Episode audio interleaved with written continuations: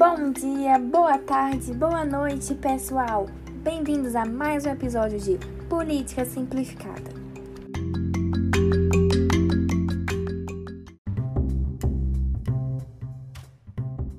Que muita gente ficou em casa, sem festinha, sem diversão por muito tempo por causa da pandemia, isso não é novidade nenhuma. Mas o que pode ser novidade, e se já não é, vamos aprofundar o assunto, é como os três poderes do Brasil influenciaram diretamente nos resultados positivos ou até mesmo negativos diante o acontecimento da pandemia. Então é muito importante a gente entender por que, que o Supremo Tribunal Federal e o presidente da República e também, tão pouco, não podemos esquecer dos municípios, dos estados, tiveram relações conflituosas. É naquela pergunta, eu mando, tu desmanda, eu mando ou tu manda? Na verdade, quem tem pai comerciante pode até entender um pouco melhor, porque o presidente dizia que alguns serviços eram essenciais, vamos dizer, você é comerciante de um salão de beleza, o presidente falava que um serviço que era um serviço essencial, mas o governador do seu estado, ele dizia que não era, que era para você fechar seu salão. Então eu ficava naquilo, eu vou seguir o presidente ou eu vou seguir o meu governador? E para evitar esse tipo de conflito, que a CMP 990, 926, ela foi ela teve uma ação do Partido Trabalhador contra. Então é óbvio que esse conflito judiciário, esse conflito executivo, ele ia chegar até os civis. E é observado na esfera política que até hoje essa confusão de judiciário, de Supremo Tribunal Federal poder, e o poder executivo, mais alto escalão que é o presidente da República, ela ainda está aí na esfera política do Brasil, infelizmente, porque isso só traz negatividade, só traz pontos negativos para nós habitantes e para o país em si. Então vamos lá entender como o Supremo está dividido em 11 ministros, sendo eles Marco Aurélio Melo, relator do processo que deu origem à autonomia dos estados e também dos municípios no auge da pandemia, Alexandre de Moraes, Edson Fachin, Rosa Weber, Luiz Fux, Carmen Lúcia, Ricardo Lewandowski, Gilmar Mendes e Dias Toffoli. Também o ministro Roberto Barroso e Celso de Mello. É importante é, relembrar que esses dois não participaram da audiência da reunião que falava sobre a autonomia dos municípios. Esses dois que eu digo são, respectivamente, o Luiz Roberto Barroso e o Celso de Mello. Mas você deve estar se perguntando o seguinte: como o Supremo tirou tanta autonomia e tanta decisão, decisões grandes do presidente da República, já que ele está representando o povo? Ele é o maior escalão do poder executivo que nós temos atualmente no país.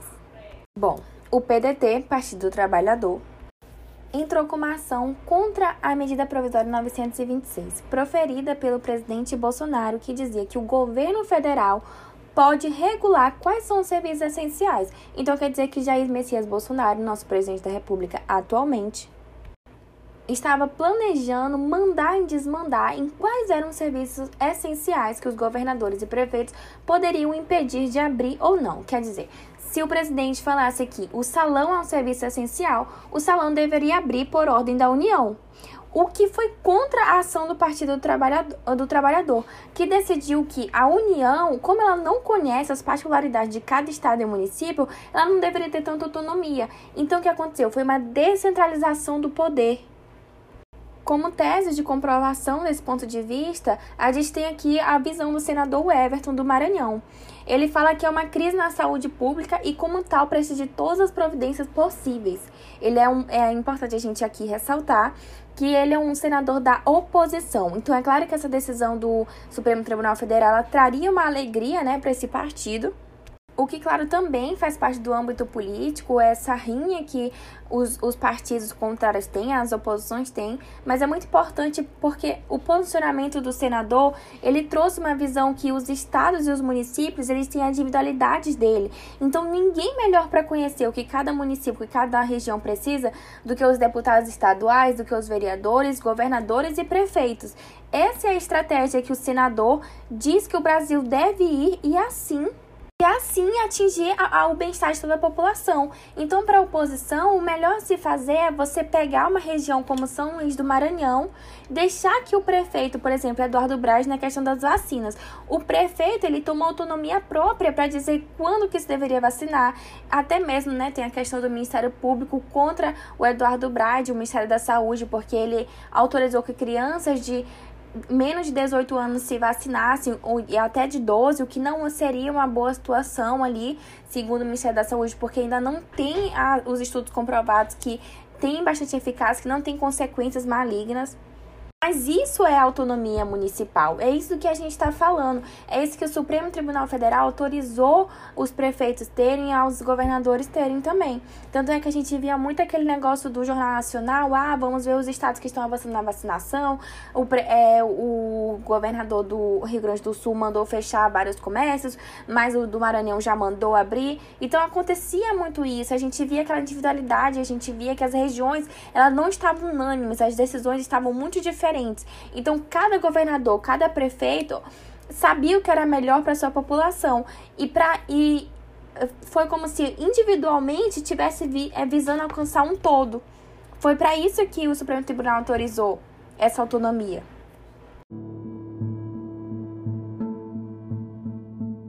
Agora, depois do intervalo, nós vamos vir com os dados, com entrevistas também desses candidatos, tanto dos ministros do Supremo Tribunal Federal, como do prefeito de São Luís do Maranhão, sobre a vacinação, sobre como a autonomia dos municípios o ajudou e também vamos destacar a autonomia de guerra e a atitude de guerra do governador Flávio Dino, também do Maranhão, ao desviar os respiradores da União para o estado do Maranhão.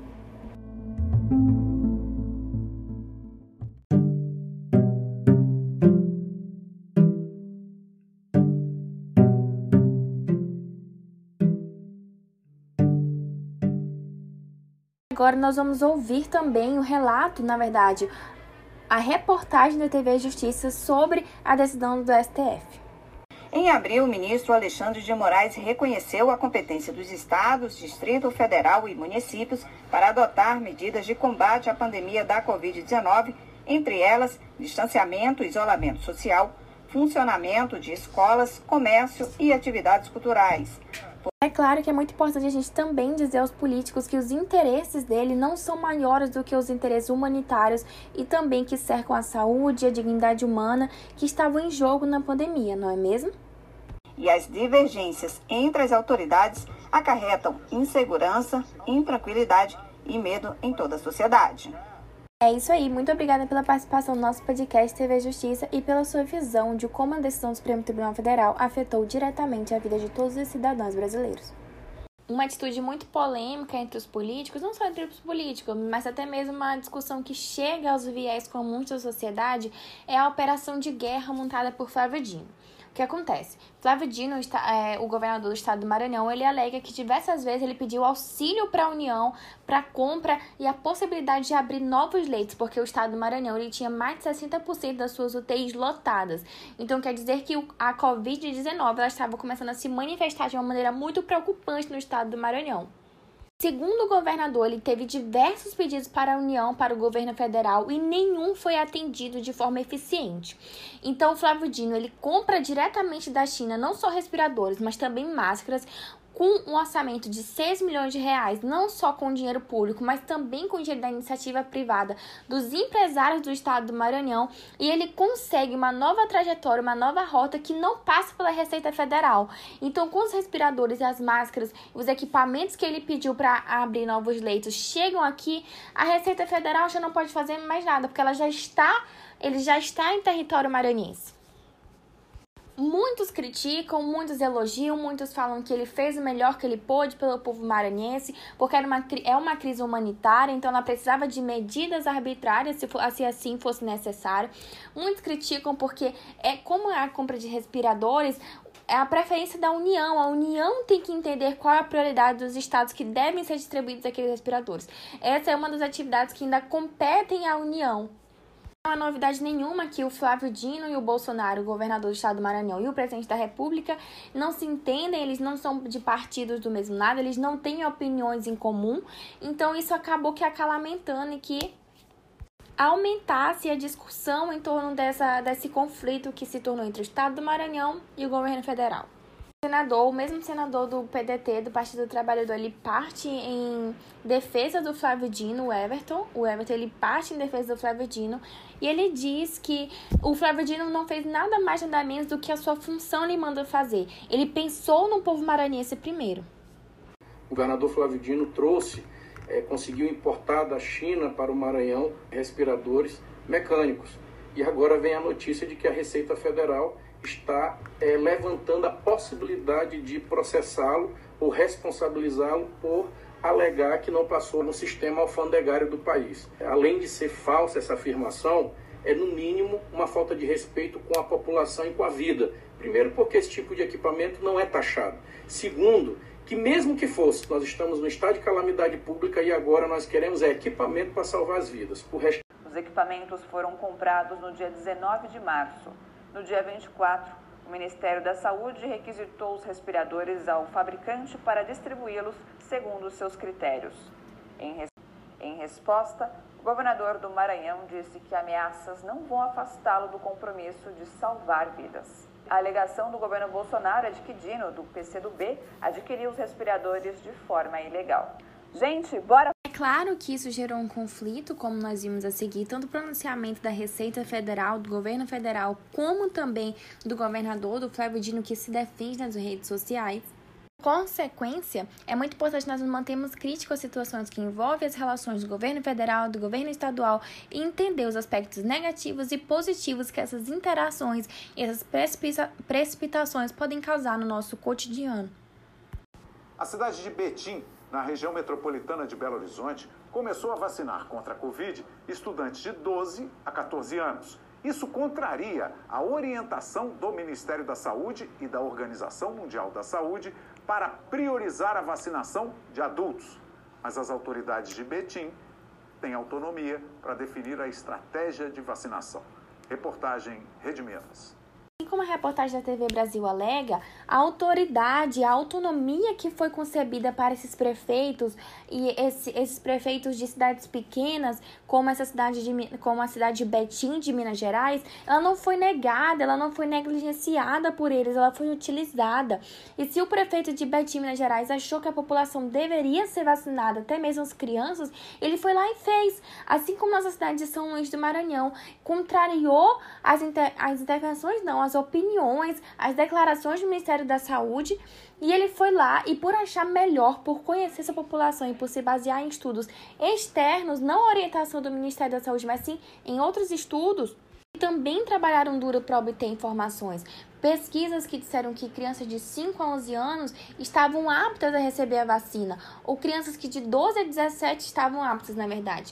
E não só a autonomia, a autonomia das autoridades locais, mas também a autonomia, a competência dos pais de dizerem: meu filho, você irá tomar vacina, meu filho, você não irá, ou filho, você que decide, porque também não há como negar que existem algumas consequências que podem ser drásticas, mesmo em menor número em crianças. Então você tem uma mistura de competências. Óbvio que não se compara autoridade política de um prefeito e autoridade é, parental.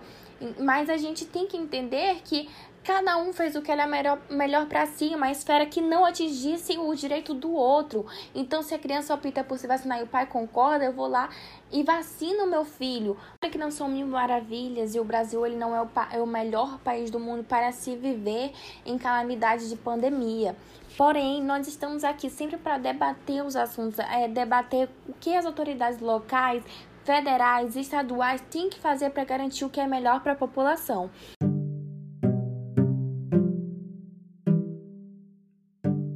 Aqui nós encerramos nosso episódio de hoje com mais um Política Simplificada e até a próxima.